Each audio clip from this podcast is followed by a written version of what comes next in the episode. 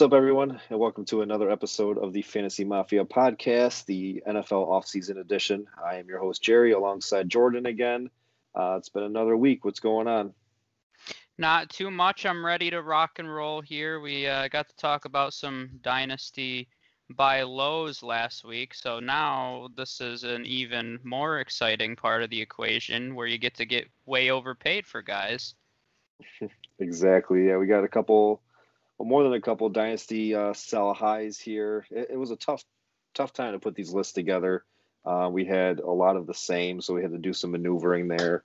Um, before we get into the main portion of the show, really hasn't been any news, so not much to break there. The only things really that I that I know of to throw around, Duke Johnson was released today, or at, at the time of this recording, Duke Johnson was released, and uh, Deshaun Watson and Russell Wilson's name have been thrown around. It's um, I think there was news about Deshaun Watson. He kind of sat down with the new coach and GM, and he just basically reiterated that he does not want to play for them.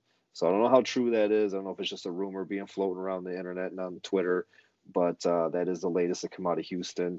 And then with Russell Wilson, he he never really demanded a trade, but he did list about four or five different teams that if he were to get traded, that's where he would go. He does have a no movement clause, so it, it is kind of in his hands um, if he were to move, if he were to waive that and go to a team or go to one of those four or five teams that he mentioned. So um, nothing real major since the last time you heard from us. Um, we're still kind of in that end of the regular season or end of the 2020 2020 season before the 2021 season off season kicks off. So not really much movement could go on. Teams cutting players for cap space and make looking to make big splashes. Like Carolina freed up a lot of cap space. Maybe they're going after Watson. Who knows there? But that's about it. Do you have anything to to add?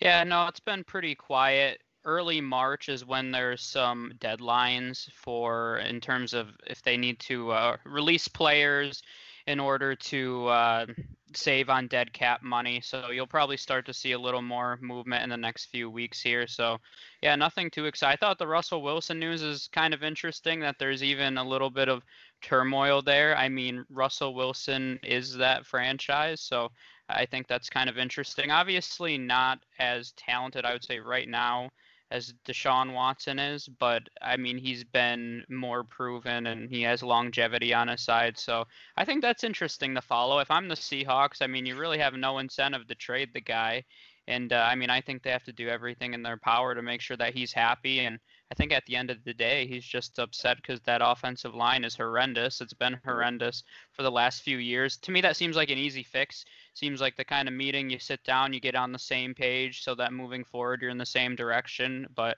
when you have a guy like Russell Wilson, you don't let go. So I'd expect them to steer that in the right direction. It seems like with Deshaun Watson, that ship has sailed where yeah. there's really no opportunity for them to sit down and have that conversation because I think, I mean, they missed the boat on it already. So uh, the Russell Wilson news, I think, is probably being blown out of proportion a little bit. I wouldn't expect them to move anywhere.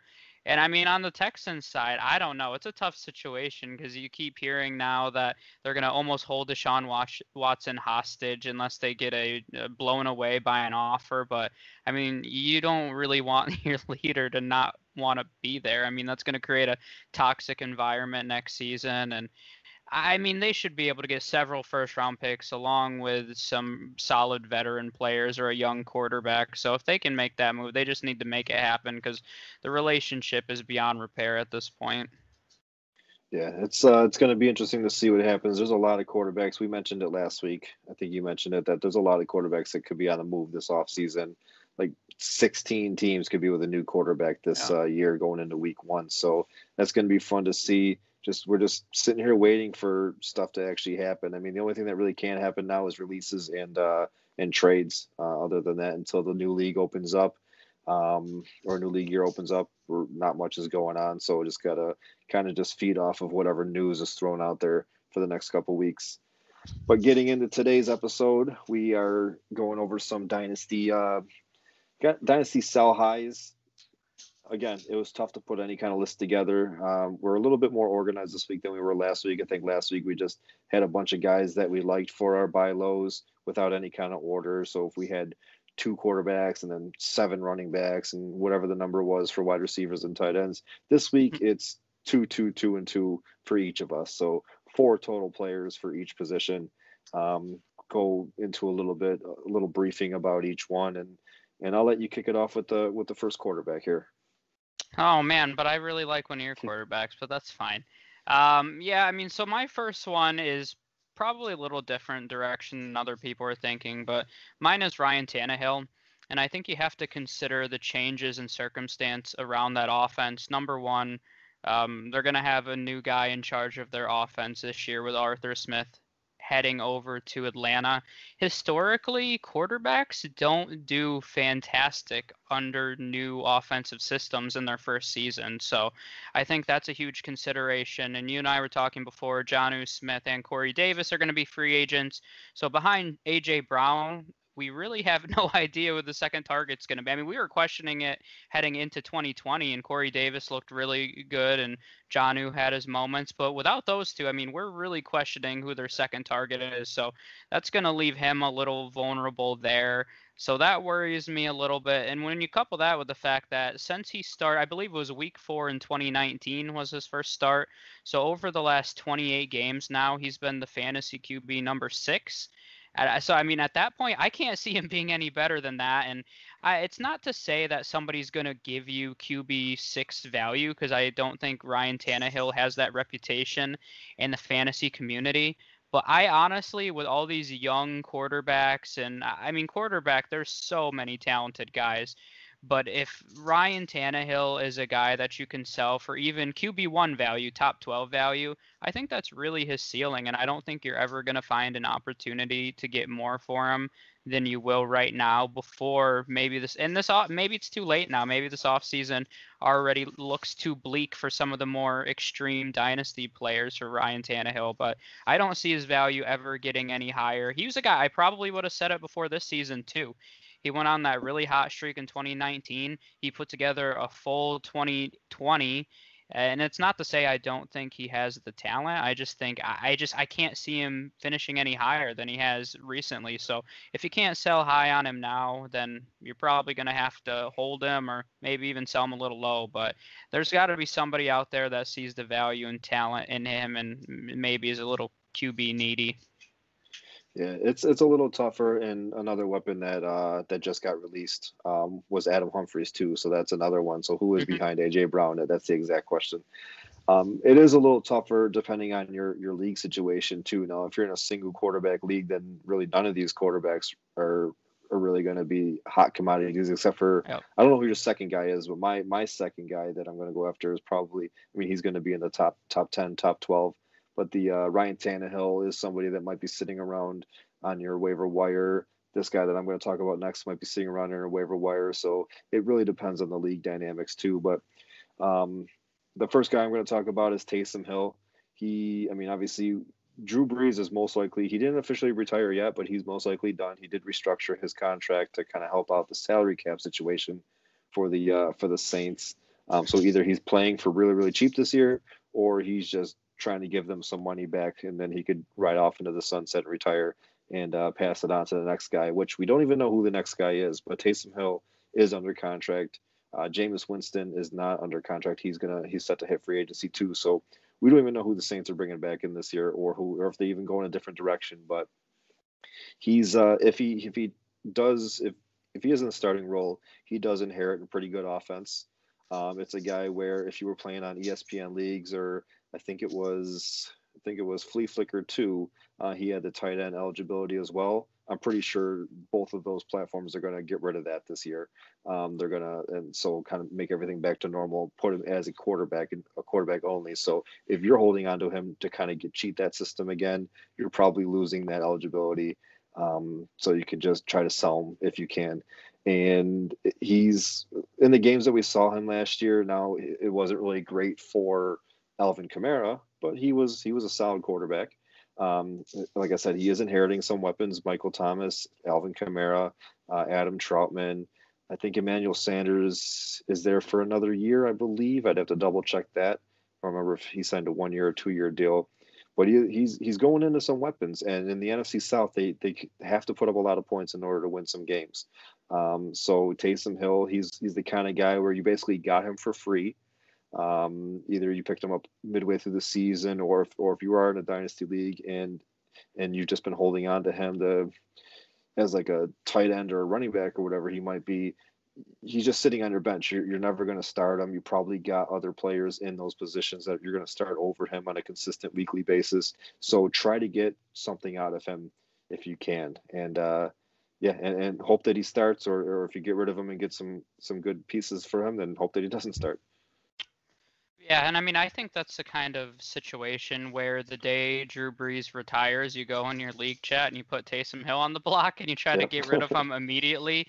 I mean, I love Taysom Hill. You know that I think that he can be a starting quarterback if his skill set is used appropriately. But yeah, I mean, the reality is people are going to be way overexcited and way overhyping him if they do. Um, if Drew Brees does retire. So yeah, I think that's a pretty good one. Kind of, he's not on my list, but it's kind of an interesting thought.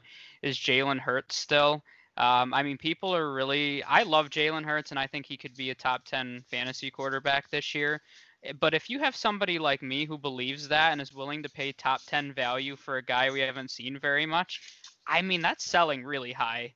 So yeah. I mean, I think that's a, a possible consideration as well. And I know I'm not alone in thinking that he could be that good for fantasy owners. But if someone's willing to pay you top 10 value right now for Jalen Hurts, I would 100% be selling him. Is because he still has to reach that potential. If they're willing to pay for his potential, then yeah, I mean, let him at that point. So I mean, and not to mention, there's already, and I know Carson Wentz is gone now, but there is a new coaching staff. Uh, I mean, there's not necessarily a hundred percent commitment to Jalen Hurts long term.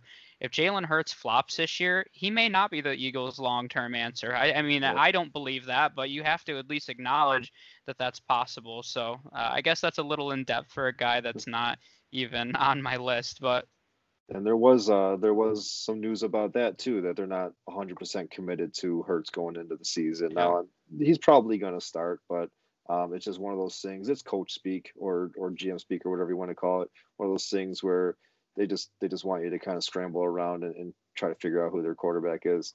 Going back to Taysom Hill too, it's I mean, it's been a while since since Drew Brees wasn't the week one starting quarterback for this team. I mean, fantasy has changed a lot the team has changed a lot around him. It's like we don't really see these kind of situations that much. Last year, uh, we saw with with Tom Brady leaving the Patriots, but nobody really wanted the quarterback after him. This is a situation where if Brees is gone, the the backup quarterback or the next guy, the next man up, could be a hot commodity. So mm-hmm. if it's Taysom Hill, he's he's uh, he's a guy that could kind of fetch you some uh, some assets in, in return. Yeah, your, I mean, uh, just, just for the record too, Taysom Hill when he started weeks 11 through 14 was the fantasy QB number six. So I mean he did have some success too, and people are gonna once again is he gonna finish higher than that? No, but some people are gonna be willing to pay for that upside. Exactly. Who's your number two? Uh, the other one that I'm going to go with is probably in a dynasty league, not going to have as much value, but people coming off a Super Bowl win will probably pay you more than they should. That's Mr. Tom Brady, and never heard of him. He, yeah, I don't know who that guy is, but obviously he had a really successful first season in Tampa from a fantasy standpoint. He was an eighth overall QB, and this is once again not to say that um, he's not worth that or he's not going to be a top 10 quarterback again in 2021 because I think he definitely can be. But there's going to be a win now team out there looking to solidify their roster and may give up youth or maybe a little more just to try to make a push to win, especially in a 2 QB league.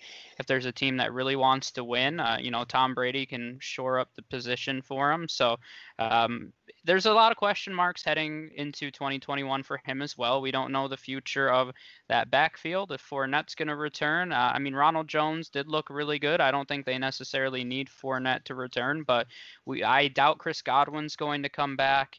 Uh, Antonio Brown, I think Antonio Brown's going to come back. Um, I think that Tom Brady was pretty influential in him being able to turn around his life over the last year. So I think that bond is going to keep him in Tampa, as well as Gronk. But there's just a lot of question marks on that offense and dynasty leagues. Obviously, you're trying to look long term with a mix of short term. So if you can get a team trying to win now to overpay for them, I definitely would. I like that one. It's uh I mean, a lot of people when you're talking about dynasty, they they don't really worry about the 35 and up club. And but I mean Tom Brady he showed last year that he could still play quarterback in this league and he could play it at a high level. He he was top 5 I think in yardage, he was up there in touchdowns. Um, he did have some. I mean, he. It seems like he did throw, and I don't know. I don't have his exact numbers in front of me, but it seems like he did throw a little bit more interceptions than what we're used to seeing out of Tom Brady. Um, maybe it's because those happen in bigger games too. Like he threw three against the Saints and in the playoffs, and two against the uh, two against the Packers in the playoffs. So it's like those are the games that everybody's watching and looking. Oh, this guy's washed up. But during the regular season, he was he he he was great. And if Antonio Brown comes back, or even if they even if they re-sign Chris Godwin, um, throw Gronk another one-year deal, they're weapons that he's familiar with that he played with this past year and who, who's to say that he can't rep, um, replicate what he just did? Mm-hmm. Another guy that I have my second quarterback is going to be uh, Josh Allen. Hate to say it, if I if I had him on my team, I, would want to hold on to him, but he we're basically looking at a tale of two a tale of two seasons with him and his two full season starts. Um, from 2019 where he he he wasn't that great at all to 2020 last year where he was in MVP consideration. And, and that's exactly the kind of uh that's exactly the kind of year where you want to sell a guy like this. Um, the thing with Josh Allen is in a kind of kind of like what I said with the Taysom Hill stuff, but if you're in a dynasty league, you drafted him in your rookie draft and you probably had other quarterbacks too and going into 2019, you were probably using other quarterbacks over Josh Allen. And then 2020, maybe you kind of switched it up. But in a dynasty league, you probably have three, four different quarterbacks on your roster. So this guy could be an extra guy and an extra guy on your team that could fetch you a lot in return because he is a top 10, top 12 quarterback fantasy wise. Um, so I mean, he's got he, he's still going to have a lot of the weapons. None of the weapons are really scheduled to leave. Now we've talked about potential John Brown not being with the team for salary cap reasons, but until that happens, I mean, they're still going into the season with John Brown, Stefon Diggs, Cole Beasley, Dawson Knox, and so, I mean, he has all the weapons around him. He showed that he could pretty much play with any other weapons too. As McKenzie had a, a, few touches, Andre Roberts had a few touches, getting Zach Moss and Devin Singletary out of the backfield. So it, even if they do lose John Brown, there's other guys that could come in, step in, and play. And Josh Allen has the arm to do it. So, I mean, if you're in one of those where you feel like you could get a lot in return, this is the quarterback that you get a lot in return for. He's young. Mm-hmm. He's uh, saying. I mean, you could say the same thing with, about Patrick Mahomes. You could say the same thing about Justin Herbert. Except we, we have a little bit of a sample size with him, but it, it's one of those. The, the biggest reason why he's on my list over those other guys is because we've seen a bad year and we've seen a good year. And who knows what if he goes back to the bad year? I hope it doesn't happen as a personal fan, but also from a fantasy standpoint what if he goes back to 2019? What if last year was a fluke? Or what if last year was the good year and 2019 was a fluke? It's, it's really hard to say, but if you could get a bit, I mean, if you're if you're selling Josh Allen, you're getting a lot in return for him. Yeah, I mean, first of all, he was fantasy's number one QB this season. And I mean, anytime you have a guy that kind of pops up like that, you're going to try to take advantage of his value while you can. And I do think Josh Allen can sustain his success from last year. I don't know if it'll quite be the volume that it was last year the, uh, one of the things you have to consider is I think this offense is definitely tailored to pass more than we were anticipating. I think a lot of people were expecting it to be a lot more balanced. But one of the reasons his pass attempts were up last year is the Bills' defense wasn't as good as a lot of people were expecting. And they did catch on towards the end of the year, and that kind of fueled them through the playoffs a little bit. Will help that run a little bit. But I don't expect the Bills' defense to be as inconsistent as it was last year, and they did deal with a lot of injuries. So when you're in games where your defense is allowing more points, you're going to have more pass attempts. So I, I mean, I think that's also a consideration as well when you're talking about Josh Allen. And I mean, I wish I looked this up prior to, and it just popped into my mind. But I don't know the last time that a quarterback has finished top five in back-to-back seasons, honestly. Because and it sounds like that's something easy to do with some of the legends that we've had, but that doesn't happen as frequently as you would think it would. Just even a minor regression where a guy has a great season, but maybe he's the QB seven instead of number two over, you know, just small changes or maybe another guy emerges. So it doesn't happen as much as you would think. And I mean, we saw it with Lamar Jackson last year, who ended up uh, QB 10. So he's still QB one. So what's not to say that Josh Allen's not in the same situation? I mean, with him being the franchise, he also shouldn't be as running as much as he is right now. So if those numbers came down a little bit, I'm not saying significantly, I wouldn't be surprised. But yeah, I mean, I don't think it's because Josh Allen can't be good long term. I just think that number one QB numbers year in and year out may be hard to sustain. But one of the things, this just brings me up to a whole nother topic of conversation. I, you're going to probably start hearing from a lot of people, and I've already somebody mentioned it with Daniel Jones one day because Daniel Jones has struggled. But what Josh Allen did is unprecedented. We've never, it was the biggest single season jump in completion percentage in NFL history. So, like, I can't stress enough that like don't expect this from young guys that are struggling. Now everybody, you know, I and that's what it was re- in reference to with Daniel Jones. Somebody said, "Oh, you know, he can be like Josh Allen and make a, a jump in his next season." I mean, this just doesn't happen. I mean, it's remarkable. So don't start buying into that trap of, "Oh, anybody can do what Josh Allen did." Literally, it's never been done before. I mean, we've never seen, and that's why I don't even feel bad that I was such a Josh Allen hater, because a guy that had that low of a completion percent, we've literally never seen that in NFL history. So I'll take, uh, I'll take my chances with that. But um, you want to head over to running backs then? Yeah, let's run on over to running backs. All right. Oh my God, that's so good. what a dad joke. All right, I uh, my first one here and we've already mentioned this offense, but it's Alvin Kamara of the New Orleans Saints, which I know a lot of one. people are going to be overly excited with. And maybe I'm just a hater because I seem to mention him and uh, at every chance I can to uh, speak about him negatively, but he was fantasy's number two running back last year, had a really successful season. But what I'm looking at more so, and you you probably know where I'm going with this a little bit, but when Taysom Hill started weeks 11 through 14, Alvin Kamara averaged the 16th most fantasy points among running backs. So, okay, not bad, but it's not the numbers that we're used to seeing. And I think the reality is Drew Brees has been with the Saints so long, we don't know what their offense is going to look like. And I'm personally assuming that more of that's going to flow through Alvin Kamara. And I think a lot of people are assuming that, but we've never really seen him take on that load. And he had some injury concerns coming into this season. So now you're going to give him more of a workload it's just it makes me nervous personally. So want to once again, running backs don't last very long in the NFL anymore. Too, I mean, if you have a guy that has a season like Kamara did last season, there's nothing wrong with trying to capitalize and getting crazy value. Now he may have another top five season next year, and you might feel dumb next season. But long term, you're going to be better off if you can get two younger. If you could get two of the rookie running backs from last year's class, I would do it for Kamara and I think some people would be willing to pay that kind of price depending on how they view some of those rookies. But I really like last year's rookie class, and um, I would personally take two of them over Kamara. But uh, yeah, with the questions with the Saints offense moving forward, I think that makes me a little nervous.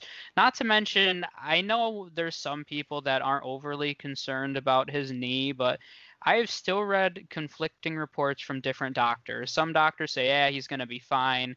Others say that this is a long term concern for him. Either way, it's enough to say, hey, I mean, his value isn't really going to top out at above what it is now. So I'd sell him.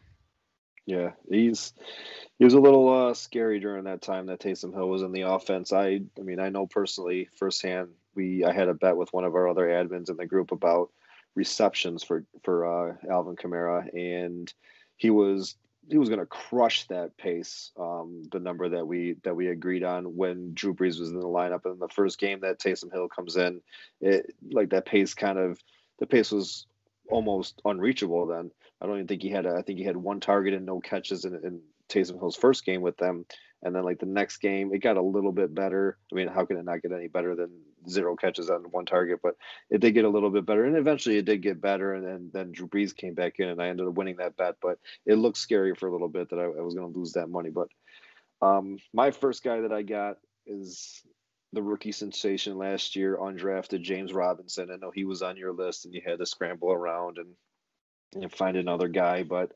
I mean, how can you not? This, I mean, we we kind of unanimously uh, agreed on this one. It's it was a no brainer for him. Um, don't really need to get too much into depth about it. The, the thing that scares me the most, and I'm sure it might scare you too, um, and that's why he was on your list, is it's a it's a whole new coaching staff. They're going in there with a whole new offense, and because he was an undrafted free agent, it's not like they have any ties or committed to him. Um, I mean, with with him being an undrafted free agent and obviously on a team that that needs as much offense as they as they can get, but the the Jaguars do have a lot of cap space, so they can go out and get like an Aaron Jones or somebody, and that that's what scares me the most.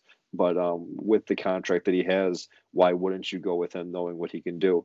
So it, it's one of those that that's why he's on my list the most because uh, they they do have the money to and the draft capital to go out and get to get basically their guy instead of going with with last year's uh, with last year's guy. He finished the year with over 1,400 yards total, uh, 60 targets um, out of the backfield for 49 receptions, and he had 10 total touchdowns. Um, he was just a monster. I mean, he was a he was a late gem.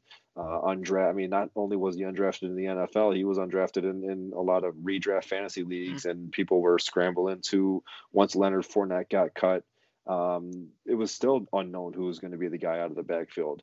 And then week one comes along and and James Robinson has a pretty monster game and, and people are still on the fence about okay, is he going to keep it up? Well, it's just the Jaguars, blah blah blah. And then week two, he does it again. It's like okay, maybe I, I need to throw in a lot of my FAAB money on this guy. So he's uh, he, he's definitely got what it takes but is the coaching staff gonna gonna continue to go with him, or are they gonna go out and get go out and get their own guy? And that's why I say to mm-hmm. sell high, um, because he's another one because he was undrafted and because he uh, he came along late into the not late into the season, but late into the off season. We didn't really know too much about him. You probably have other other weapons in the running back position to kind of to kind of cover yourself if you had to if you were to get something else for James Robinson here. I'm gonna play devil's advocate for a second because oh, that just sounds God. fun. But I semi believe this point, and I hear everybody saying that they don't believe James Robinson's going to be the starting running back heading into next season, or to some extent, people are worried about that coaching staff. I'm not really worried about that, and the reason why is that salary cap flexibility is king in the NFL right now. And we've seen where some of these running back deals have gone sour. So that's why, I mean, it is a Jaguars move to sign a guy like Aaron Jones to an enormous deal and then it completely backfire and explode into their faces. But if they're managing their cap appropriately, they have a huge advantage. They're going to have a franchise quarterback and a potential, we'll say top 15 running back in James Robinson on a rookie deal. So what that mm-hmm. gives you the flexibility to do is spend money and build a great offensive line for those young players. Um, build a great defense so there's not as much pressure on Trevor Lawrence and that offense. So if they're building this team in a smart way, they're actually in a great position. They have a ton of cap space and a rookie quarterback and second year running back, both talented players on rookie deals, they have a chance to build a, a, team the right way. Whether or not they do that is a another question, but I think it is a really financially uh, imprudent decision to pay a running back a large amount of money just because James Robinson showed that he can be a very not even serviceable starting running back. He can be, you know, like a top 15 guy and I mean, you don't even necessarily need a top 15 running back to win a Super Bowl. So they could have a franchise quarterback, cap flexibility, and a top, you know, top half of the league starting running back. They're in a great position. So and not to mention, James Robinson is actually a really good pass blocker, which could help um, Trevor Lawrence in his rookie season. And not one of those things people care about from a fantasy standpoint. And anytime I talk about running backs pass blocking, somebody has a snide comment for me, but it keeps him on the field. I mean, that's the point that I'm trying to make there. So he has value in the NFL. But the reason that I'd still sell him high, the guy was consistently a top five running back last season. And I don't think that's a reflection of his talent. I think it's a reflection of the volume that he was getting. So he had the number one opportunity share among running backs last season, which means he essentially got the most percentage of his of his team's touches from the running back position. So he touched the ball out of all of the Jaguars running backs 85% of the time, which is by far and away way higher than anyone else. The reality is they're going to bring in somebody, whether it's a low end free agent or drafting somebody to spell him. And maybe that number comes down to 70% next year if they don't bring in a big name, or maybe it comes to 60% if they sign a decent free agent. Either way, he's not going to have the same opportunity share that he had last season. So, not that he can't perform at a high level, it's just that his his fantasy production is too volume dependent for me. I just can't see him getting the volume that he had last season. And that's a reality. I think he's going to be the starter, and I think I'm in the minority there because I've heard not just you and other people in our group, but I've seen it on Twitter from numerous people. But I think if you're looking at the NFL as a business, it doesn't make sense for them to sign a running back. But um, yeah, I think that's where I stand. I just don't see the volume being there for him. I'm going to play uh, devil's advocate to your devil's advocate. Oh my gosh, and this is too no, much. I I actually I, I do agree with everything that you said, and I like I said he's I'm more so bringing him up because of of what other people think. I I, I think he's going to be the starter too. I just um it, you just got to have that in the back of your mind that he he yeah. might not be because of the situation. So I I mean they'd be stupid not to, but I think that he's going to be. I mean not that he's going to be. I think that he should be the starter, and uh, and yeah, and there his backup is going to be the guy that was that was on COVID for the past 52 weeks, Ryquell Armstead. Yeah, and I hate to use this against him, but how many free undrafted free agent running backs have had long-term success? I mean, the reality is in today's Fred scouting, Jackson. Fred Jackson, yeah, no. Um, I mean, I can. Priest Holmes was an undrafted free agent. Arian Foster was. I mean, you can think of a few random guys, but I mean, very few of them have had long-term sustained success. I mean, we even saw Phillip Lindsay, who fizzled out quicker than it seems like he appeared last season. So, uh, I mean, in today's scouting world, every team at every level, I don't care if he played in the FCS, everybody's being scouted. And if mm-hmm. you didn't get discovered some way or scouted in one way or another, I mean, it's slightly telling. I'm not saying that he's not an NFL caliber running back, but I mean, there is something to be said for that. We're sorry, Blake. sorry to talk about your guy. I know Balake is going to be very upset. He probably thinks he's going to be a top five guy again. He's going to unsubscribe. All right, who's your uh, who's your next running back? Okay, this one's going to be very unpopular, but um, I kind of was thinking of a lot of these top guys, and I'm a big running back guy. That's how I build my dynasty teams. But I think I've made this personal mistake where I just hold on to a guy like one year too long, and I'm always kicking myself. I did it with Todd Gurley quite a bit. Frank and, Gore, isn't uh, it? Yeah, I mean Frank Gore. yeah. um, so I was going through Christian McCaffrey. We already saw Christian McCaffrey get injured last season, so I don't think it's the worst idea to sell him high, but I just I have too much faith in his talent, and I I think I'd be willing to hold on to him, especially coming off of last year. People aren't going to overpay you for him at this point, so I'm going to go with Derrick Henry, and. Uh, I know he's built like a monster, but the reality is when you touch the ball that much, I mean, he's the size of an NFL defenseman or D lineman or linebacker. I mean, cornerbacks he can run over with no problem, but a lot of these guys that are tackling him, they're just as big and as strong as he is. and he may be much faster than them for his size, but he, uh, I mean, he's taking a lot of hits, and I'm sorry, but at some point it is going to catch up to him. Will that be next season? I, I mean, I can't answer that. I mean, there nobody can answer that, but we've never seen a player take this many touches and have success for, you know, even five plus years a lot of guys you really have to start pushing the brakes on them a little bit. And with his 2,000 yard season being fantasy's number one running back, when is his value going to be higher? And I'm not saying you may miss out on a top five season next year, but do you really want to take that chance that next year is the year that he falls apart? That's my only concern with him. It's not a talent, uh, a question of his talent or his ability we do have to also acknowledge there's going to be a new offense. Is this new offensive coordinator going to ride Derrick Henry as hard as Arthur Smith did? We can't answer that question either. So, um, as much as I, I'm not saying Derrick Henry's not going to be a top five running back next year, I would put him in my top five for redraft and dynasty rankings. But there's just enough there where if you can get number one overall value for him, I'm taking it all day. Yeah, I I mean, I'm glad you said that because we just talked about the uh, backup last week on our buy low. Mm-hmm. Um, mm-hmm. and it's I agree with all the points. Like, he's touched the ball a lot over the past 2 years including the playoffs. I mean, just 2 years ago, not this past year, but 2 years ago including the playoffs, it was over 400 touches and he doesn't catch the ball a lot. So that's 400. That's almost 400 rushes out of the backfield. and then last year was another. I think it was 380 or something like that, 370, 380. So you're looking at close to 800 touches in two years for this guy. And we just talked about their offense when you talked about Tannehill with uh, them potentially losing Jonnu Smith. They already lost um, Humphries, and they might be losing Corey Davis.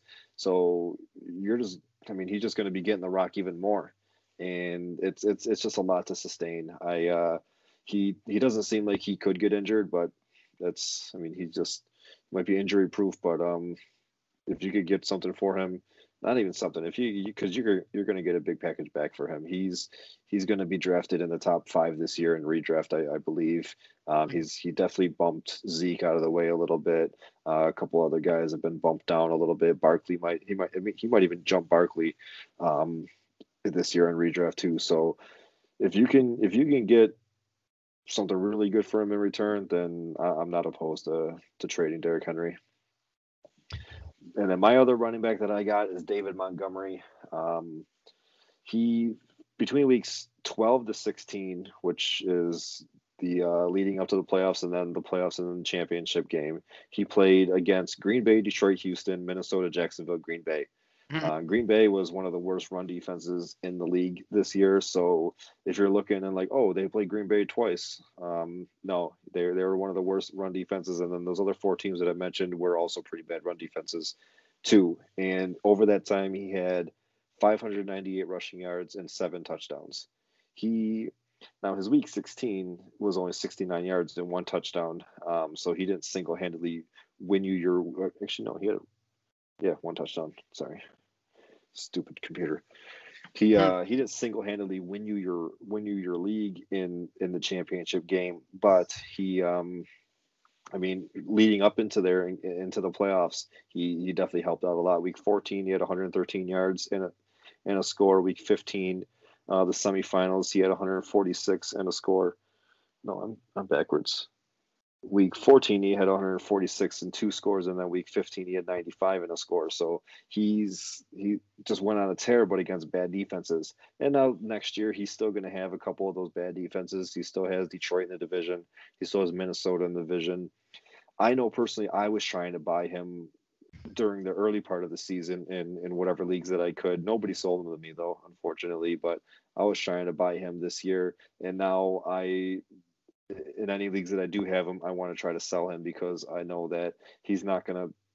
I think he, he's still going to be the starter there, but we do get Tarik Cohen back. We don't know who the quarterback's going to be there. Allen Robinson might be gone. So it, it's one of those things where uh, can he sustain the whole offense himself or or no. yeah exactly i mean i think he's a pretty deep i think he's a pretty decent running back he showed that he can run against some pretty bad teams um, but is it going to be one of those things where he's uh, he's going to put together 600 yards and seven touchdowns in, in a six week span? I don't think that's going to happen again. It's going to be spread out a little bit more throughout the season. Yeah, I mean, it's a pretty easy one for me too. I mean, he was a guy that I was considering putting on my list as well, but I, I mean, he's not going. And I think what raises his value even more is when he played those teams and when he performed. I mean, David Montgomery, I believe, was in the top five when Yahoo released their uh, top 10 players that were on championship rosters. So, I, I mean, that just elevates his value because people associate him with winning a championship and there's going to be people that play with their heart a little bit and take that into consideration. So, yeah, I mean, between the schedule, that offensive line is still not good. I mean, so as much as they he had success against those um, bad run defenses, it's just not sustainable long term. I mean, during those weeks that you mentioned, he was the number one fantasy running back. Mm-hmm. I mean, and on the se- for the season as a whole, I believe he was number six. I want to say on the season as a whole. Um, it was definitely near the top five. And I mean, is David Montgomery number four actually? Um, is David Montgomery going to be a top five running back next season? Are you going to bet your money on that? I'm not going to. If you want to bet your money on it, you can have at it. But me personally, I'm not it? going to. Uh, yeah, no, you can bet. um, no, no, you cannot. You can bet Blake's money because he's an optimistic Bears fan. Um, yeah, but yeah, I think that's a good one though. All right, into the wide receivers, we got uh we got four here. Okay, this one I guess I'm just gonna throw out names that are slightly controversial because Derrick Henry I know people will be upset with. I'm gonna say another one. I guess I'm just gonna go across the board, number one at every position. Um, I'm going to say Davante Adams, and I know that's not oh. going to be a popular opinion. This is not a knock on Davante Adams' talent, but it's kind of similar to James Robinson in a sense where can I you guarantee me that Davante Adams' target share is going to be as big next season and seasons after that as it was for this year? I don't think that you can. I mean, he had nearly 35% of the Packers' targets last year. Unsurprisingly, that was number one in the NFL by a pretty wide margin. He was number three in 2019, but I would say in both of those seasons, their weapons were subpar. I mean, you have to think at some point they're going to address that, and they're going to bring in better weapons behind Davante Adams. Um, so, and I guess it's for me too. It's just my philosophy in building a roster and a team. I mean, I still, no matter how much the NFL changes, just don't value wide receivers as much as other people do. I think the position is so incredibly deep. And I was going through and kind of working on my tentative redraft rankings for next year. I mean, there is legitimately 50 wide receivers that I think have potential next season. I mean, the position is just so deep. So if you can trade Davante Adams, at his peak value right now. And we saw it with Michael Thomas too. And I said this with Michael Thomas last season. When is his value going to be higher? And based on how he played last year, it's not going to be higher than it was based on how he played in 2019. Same thing with Davante Adams, and Davante Adams is, you know, one of the top five most talented receivers in the game. He's got a great quarterback, everything that you need. But the reality is, when is his value going to be higher than I mean, he's arguably a top five pick in drafts right now, startup or redraft. I've seen him go in the top five, similar to what Michael Thomas was last season. So, I, in my opinion, don't think his value is ever going to be higher. So, if you can get a high end young running back and maybe another upside young wide receiver as a throw in, I mean, I would definitely do it all day, every day. Yeah, that was a good one. He definitely crossed my mind when I was uh, putting my list together. Um, I, I actually I don't think you're going to get better than that one. He's it's it's one of those things that's a catch 22 you want Davante Adams on your team but you also want yeah. to make your team better and you can by trading away Davante Adams and you could still get a I mean you can go in and just last year Nelson Agholor put together some games that that helped win some weeks, and you could find a Nelson Agholor. Now you're not starting Nelson Agholor. You're starting Nelson Agholor zero percent of the time over Davante Adams if you have them both on your roster. But if you were to trade away Davante Adams and have to replace him with somebody on the waiver wire, you're looking at a guy like Nelson Agholor who could come in and put together some weeks. So while also upgrading your wide receiver position or or maybe even getting a Travis Kelce who's a little bit older and uh, somebody might want to get younger wide receiver, go with Davante Adams, get Travis Kelce in return or something like that. But um, I definitely that was that's probably my favorite one out of the four that we're going to talk about. Uh, my first one I got is Brandon Aiyuk. Um, it's hard with rookies. You mentioned it already before we started talking. You can't really sell high on a rookie unless it's Justin Jefferson. But with Brandon Aiyuk, it's the whole offense scares me. Uh, we don't know if Jimmy Garoppolo is the guy under center, and even if he is, he doesn't really have a lot of chemistry or a lot of work with Brandon Aiyuk yet. Um, but I think he is the most talented wide receiver on this roster. I think he's more talented than uh, mm-hmm. Samuel. And but it, this the offense runs through the wide receiver, or the offense runs through George Kittle and the running backs. And you can take a guy like Brandon Aiyuk, look at him as the number one wide receiver in in San Francisco, and, and get something in return for him. So is he as big of a sell high as some of these other wide receivers? No, maybe he doesn't fit into this category as much, but he's a guy that when he was on the field, he was pretty dynamic. Um, he helped he helped a couple of us in our in our in our personal group chat when uh when a couple I think he he had a pretty good game in, in the in the game before the playoffs or, or the first playoff game, um, fantasy playoffs. So it, it definitely helped us there. And he, he's it's it's just one of those things where you could just sell. I mean, his name isn't like it's not like he's one of the most popular names in the league, but you could sell his name and get something in return for him. And I mean, even if it is like a a running back that might split some time with Derrick Henry next year or, or split some time with James Robinson next year, you could get something in return for a, a guy on a team that they're not going to pass the ball a lot or they're going to pass it a lot to George Kittle. Yeah, and I mean I like Aiyuk, and I'm interested to see what the future of that quarterback position holds in San Francisco. That could definitely have an impact as well. But yeah, I mean, I, I like Aiyuk personally. I don't think his value is high enough to where I would personally sell him. Um, you know, he's a guy that could maybe break out this year, and then I would. But um, yeah, I mean, he definitely. I agree that he is the most talented guy on there, uh, wide receiver wise right now, not over George Kittle. Uh, if I said over George Kittle, Ride Dog may literally murder me from his home. But uh, yeah, I, I like Aiyuk, and I think that that's an interesting one. So my next one is kind of along. So I think part of this for me is looking forward and trying to predict whose volume you think is going to decrease. Because I mean, if you want to really break fantasy down into a s- simplest form, you want the guy that's going to get the highest volume and produce at, with that volume. I mean, in a nutshell,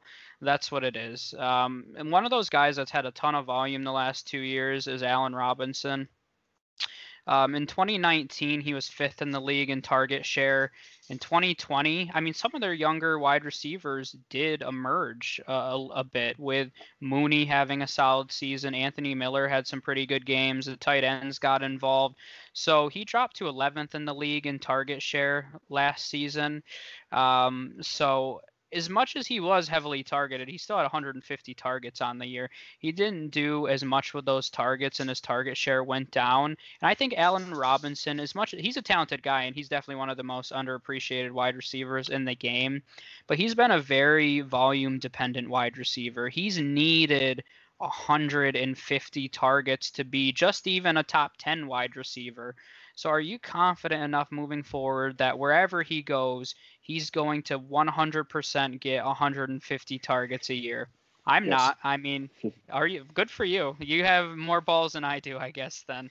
But I am just not confident enough in that consistent volume moving forward. Now, don't get me wrong. He could go somewhere and get 130 targets 140, or maybe somebody does give him the keys to the offense and he gets all of those targets. But I, I just I don't want to take that chance. He's been considered a top. I'd say top 12. I see him a lot in that 10, 11, 12 range in dynasty ranking. So he's got wide receiver one value.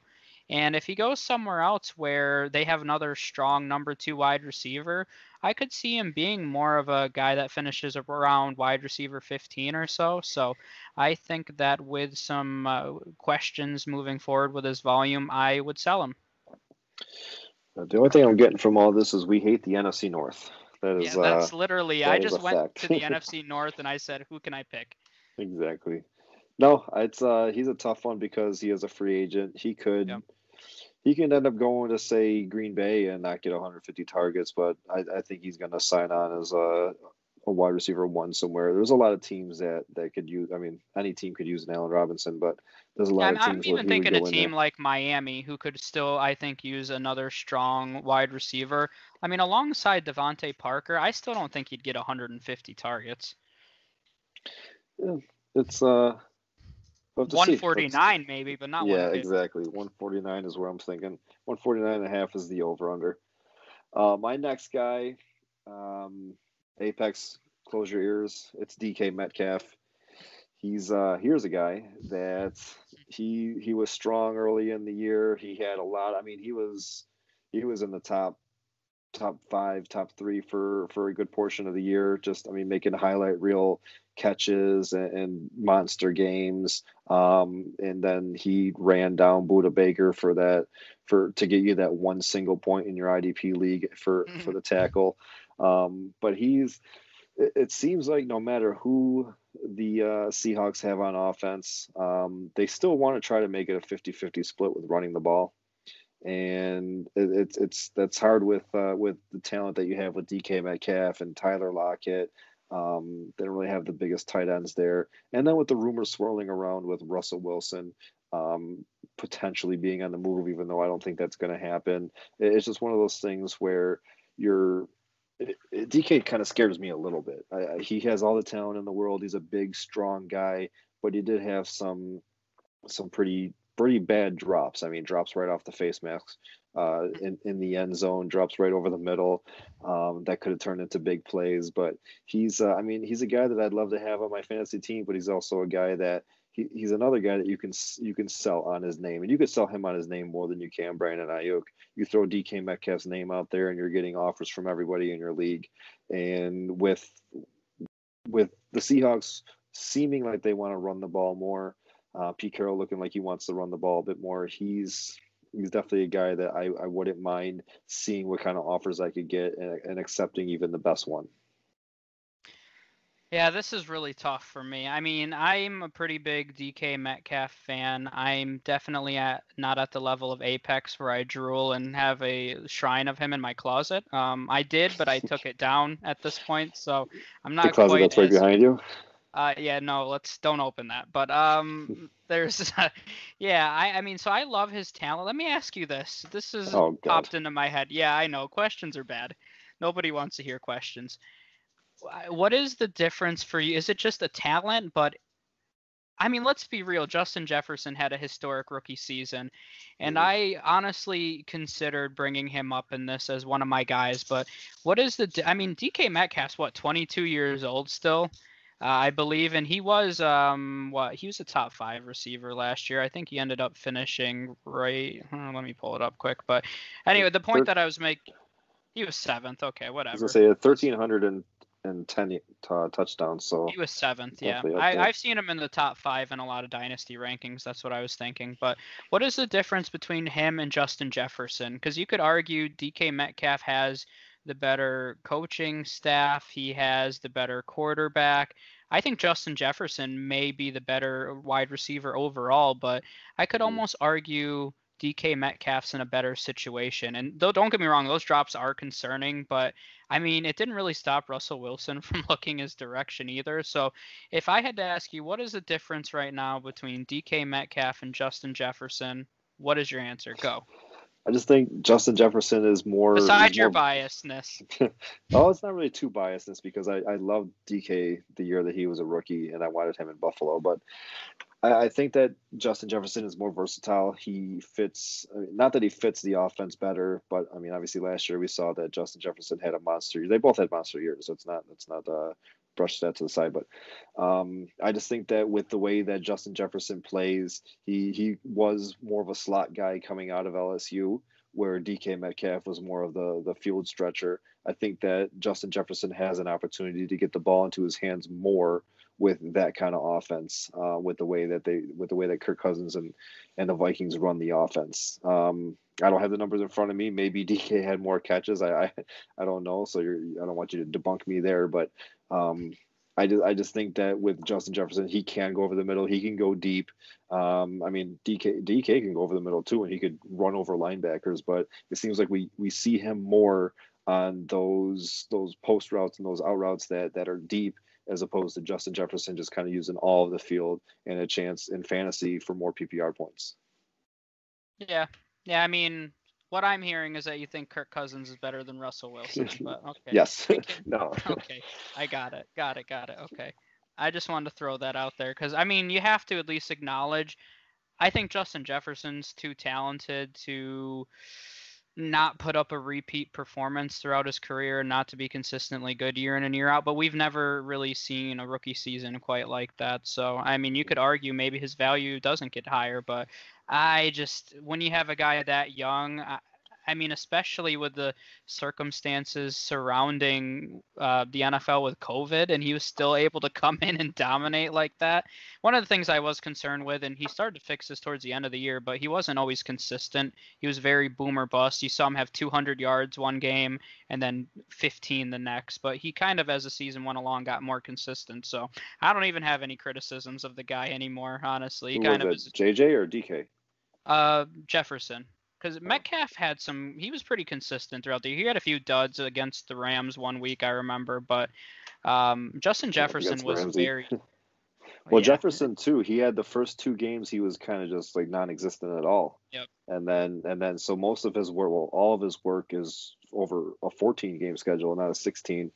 DK, the thing with DK was he did a lot of his work on little little catches. I remember talking about it earlier in the year. Maybe he had more um, I mean, he ended up with 83. So breaking it down by game, uh, I don't know. I know he had some big games in there, but the first like four or five weeks, he had only four catches, and he was still a top wide receiver. So you're you're kind of you were kind of bang, banking on him either taking it to the house or having like 25 yards a catch basically mm-hmm. over the over four catches each where Jefferson was getting a little bit more volume. Yeah. Yeah, I could see that. I think it's tough either way. They're two young guys. I uh, I mean, their values definitely it can't be higher, but that's one of those where I don't know. I might sting a few years from now if they have three or four more big years. So I think that's a ballsy one. Let's. We should talk about your favorite position though. Kickers. All right. oh, just not so Rodrigo Blankenship high. Got to go. Uh, just gotta say one more thing about Jefferson. He is he's priceless to me, so I would never sell him. Oh, I'm going to send him a Valentine's Day card. All right, uh, going on to tight ends. Um, you've been starting us off this whole time, so why don't you start us off again? Oh, that was not where I was expecting that to go. Fine, I'll go first. No, um, no, I, nope, it's too late. I really don't have now. a lot to say about this first guy. I mean, he does. He didn't have obviously. I mean, nobody did, but he he didn't really have the numbers that um, Davante Adams had. But in that same offense, I, a lot of the same reasons that you use for Adams, aside from the target share, is the same reasons that I have Robert Tonyan. And the biggest thing is I think they are going to bring in a wide receiver. I mean, they were criticized going back to the draft last year that they didn't bring anybody in, and then they went with a quarterback and then a, a bigger, big thighed running back in the draft, and so they only went into the season with Davante Adams and a bunch of number threes, and and then Tyler Higbee kind of came along and he brought his value up, and that's why he's on my list. But and I'm not saying that he's not going to be the guy there. They still have Jace Sternberger though, who they did draft, and he was a second or third round pick. So he he was a guy that um I think they're expecting some big things from him. But um I think they're also going to bring in another wide receiver, and that's just gonna that's just going to bring Tonyan's value down. So sell him now while he's coming off the year that he had, coming off that uh, a fresh 11 touchdown season um, on 52 catches. What do you have? 586 yards, and get what you can out of him. Now tight ends are tough. I think. I mean, you could go through all 32 teams and and basically Travis Kelce, you're probably not selling. Darren Waller, you're probably not selling. Um, George Kittle, you're probably not selling. Mark Andrews might be on the fence, but uh, after those four tight ends, it's you're just picking up guys off the waiver wire and and trying to just play the system. And Robert Tonyan was exactly one of those guys that ended up sticking around a lot longer than just your weekly tight end streamer. And if you still have him on your roster, try to get a running back or a wide receiver or something that you can get in return and then just play the tight end game again next year. Yeah, and I was going to say this about the tight end position as a whole there's not very many good tight ends in the NFL right now in terms of ones that actually produce for fantasy leagues. So it's kind of hard to sell any of them high, honestly, because who are you replacing them with? Just uh, garbage? I mean, so if you have a decent one, even a middle tier one, it's kind of hard. I will say, I said this several times with Tonyan last year. The reason I don't love him is he's too touchdown dependent for me. And we saw that several times where if you took his touchdown away, I mean, he really did nothing a few weeks. So I, I just, I don't like guys where you have to rely on them scoring to have a, a a solid week, especially from the tight end position. I prefer consistency in guys that are going to consistently have four or five catches a week rather than a guy that you're crossing your fingers and hoping he scores a touchdown. He had 11 touchdowns last year. If you bring that down to seven, which I mean, that's still a pretty good season, that would have made him tight end eight instead of tight end three. So I mean, right off the bat, that kind of brings him down. Um, so not to say he can't get 11 again. We don't really see very many guys get double digits in back-to-back seasons. I mean, it could happen, um, but I just, yeah, I mean, I think he's a really good candidate. Once again, if you're talking about what is his value right now, you could argue he's maybe in some people's top five dynasty tight ends. Is his value ever going to be higher than that? Um, I would think not. Mm-hmm. Um, another, uh, the guy that I have is tough because you know I talked about him a little bit as a sleeper, and I mean, I can, I guess I can say it now. It was a pretty good call. Um, it was Logan Thomas uh, of the Washington football team, and I really like Logan Thomas's talent, but I mean, it's kind of the similar theme with other players that I've been talking about. It's just number one, Alex Smith is probably not going to be their quarterback next year. Question mm-hmm. mark. I'm not overly confident in saying that, but if you watched any Washington games, Alex Smith's arm was he had a noodle arm. I mean, he could not throw down the field, and he was just dumping it off to Logan Thomas and J.D. McKissic. It seemed like every single pass attempt. So number one, I don't think that they're going to have a quarterback. I mean, it's not likely that they're going to have a quarterback like that again. That's just going to dump it off to Logan Thomas or to uh, J.D. McKissic. And number two, it's once again, he had almost a 20% target share, which is really high for a tight end. And he had over 100 targets, which was 110 targets to be specific, which was third among all NFL tight ends. And that was just a product of who did they have after Terry McLaurin? Nobody. I mean, Logan Thomas was their second option in that passing game. And if I just I highly doubt he's going to be their second option heading into 2021. If they have a new quarterback, they're going to have to surround him with more weapons. They have a great offensive line, a great defense, a good uh, young running back. They really have everything except they could probably use another player in the secondary they could use a wide receiver, but I, I mean, and besides the quarterback position, but they really don't have that many holes. So I definitely expect them to address wide receiver this off season. So when you combine all those factors, he was tight end number four in terms of fantasy production last year. Do I see him putting up another top five season? I don't. I mean, maybe he gets 80 or 90 targets, which still would put him in that top 10 range, but I just have a hard time believing he's going to finish as a top five guy again. Yeah, and I I mean Logan Thomas crossed my mind too. Um, the one the biggest thing, not even the biggest thing, but the one thing that I did look at when I was when I was putting together my list was I only looked at the little sample size that he had with Taylor Heinicke, and because that is most likely their starting quarterback unless they make a big splash for somebody, unless they go out and get the Deshaun Watson or or the the Dak Prescott or or whoever might come in there. But we could be looking at Heinicke being the starting quarterback week Yikes. one. Um, and if that's the case, I mean, he had nine targets in that playoff game. So it was showing that he was looking his way. But again, you bring up a good point. They could be looking at wide receiver. We brought up a wide receiver that missed all all last year, uh, last week on our um, on our buy low show, and that was Kelvin Harmon.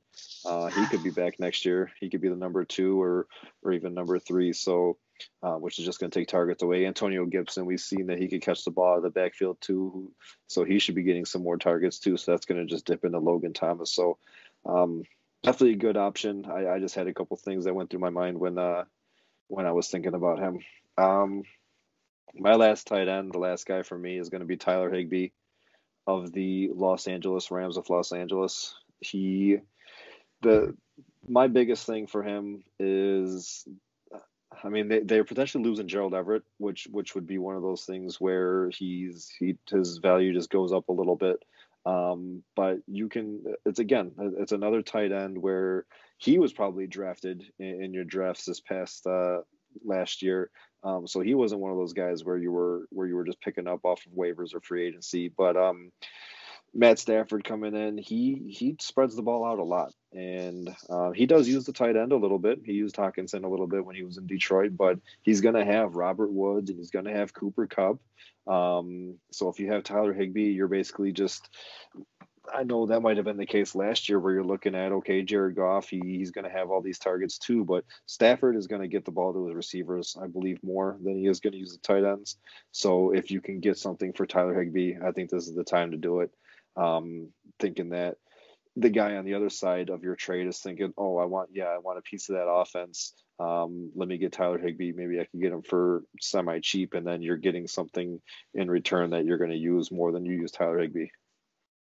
Yeah, I mean, I think that's an interesting one. I don't know where I stand on. I'd have to dive deeper into it. Um, I mean, Gerald Everett's probably not going to be back, so he should get most of the tight end targets, Tyler Higbee. So I think that'll have an impact on it. And I guess realistically, he's probably the third option in that passing game right now. So I uh, it depends what you can get for him. If somebody's really excited about that offense, so I do think that yeah, it's definitely worth letting them overpay a little bit.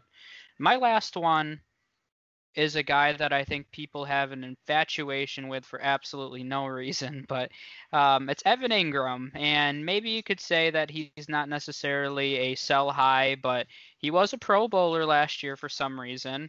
And he, uh, yeah, that was probably the most bizarre Pro Bowl selection I've seen ever, maybe. Um, but the thing that's troubling with me, number one, people still now talent wise, yeah, he's probably a top five top 10 talent at the tight end position. But number one, this he cannot catch the ball. I mean, he dropped a lot of. I believe he was in the top three last year and dropped passes. He um, he really really struggled with that last season. But the thing that's concerning to me is when you look at his numbers, he was number four in tight end targets. He had 109. You're like, okay, that's really great. He had 63 receptions, which was fifth among all tight ends. Okay, once again, seems pretty great. But wait for it. He was 18th in points per game for fantasy. So, how do you get all of that volume and you still are unable to produce? I mean, we kept talking about can he stay healthy? Can he do X, Y, and Z? Can he stay on the field? Well, I mean, here's the news flash. He got the targets, he got the volume, he got everything that we wanted from Evan Engram in a season. Everything everyone was talking. He played 16 games. Everything that we wanted in 2020. And what did he do with it? He averaged the 18th most points per game among tight ends. So he still has that stigma of being one of those guys that's really talented but the reality is he hasn't produced. So if you have somebody that's still paying for his upside rather than his production, just let him. Let him at this point. Mm-hmm. Yeah, that's another one of those guys where um, basically you just sell his name alone. Now people are getting smarter and staying away from Evan Engram, but um, I don't know. Uh, I still see people on Twitter that are like, he's a top five tight end talent. I don't care about his talent. It's about production at some point. Yeah. He's been in the NFL long enough now where you're kind of, what is he, 26 now, I believe? You're past that point where you're like, oh, you know, he's got upside. No, I mean, he's got to produce at this point. He's going to have that, uh, he's going to have that fifth year breakout like, um, like Corey, or not Corey Davis, like DeVante Parker did. Maybe. Um, any other any other guys that kind of just came across your head while we were talking? I like when I was putting my list together. Noah Fant was one, not just tight ends either, but Noah Fant yeah. was one that I was thinking of. Um, the past two episodes, we brought up this guy's name, and he could have he could have easily been on today's episode. But Deshaun Watson, when we talked about quarterbacks. Um, other than that, I mean, like, wide receivers was tough. Running backs, it's hard because there's a there could be a lot of running back movement. Um, but yeah, I mean, it's what do you uh any any other names that you had? No, I mean quarterback. I think position as a whole is really tough. Some of these running quarterbacks or more mobile quarterback, because I don't want to call them running quarterbacks, because a lot of them have great arms.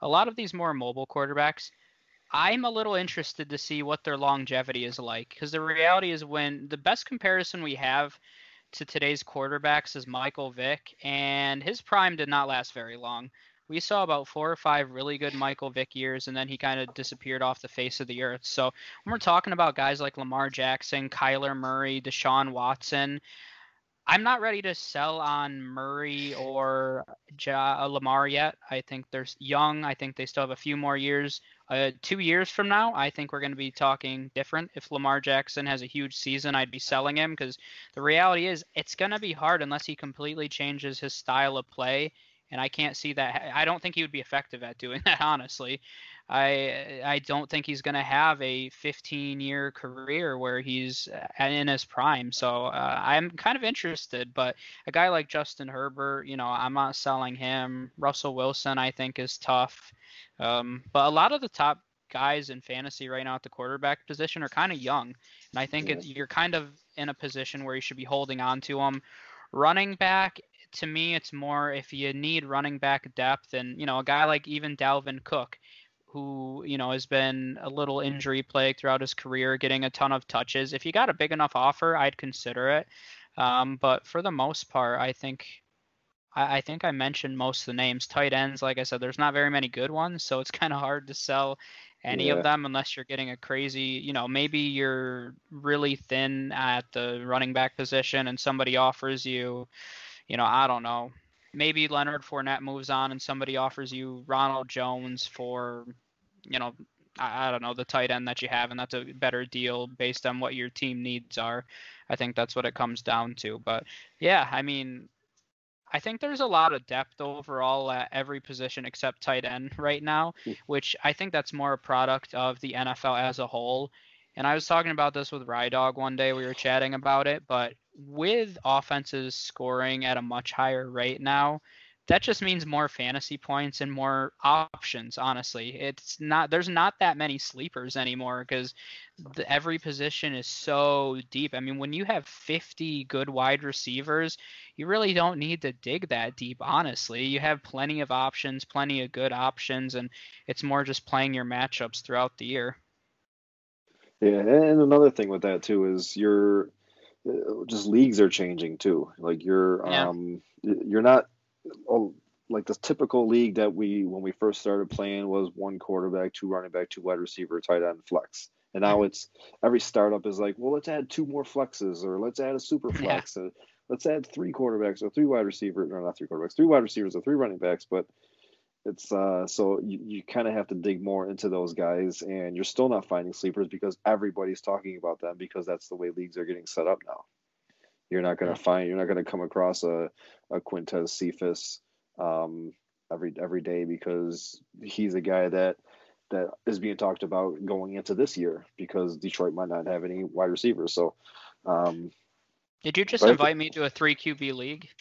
Yeah, you want to play? Just me and you. I, I want to invite you to a 16 kicker league. I would do that honestly.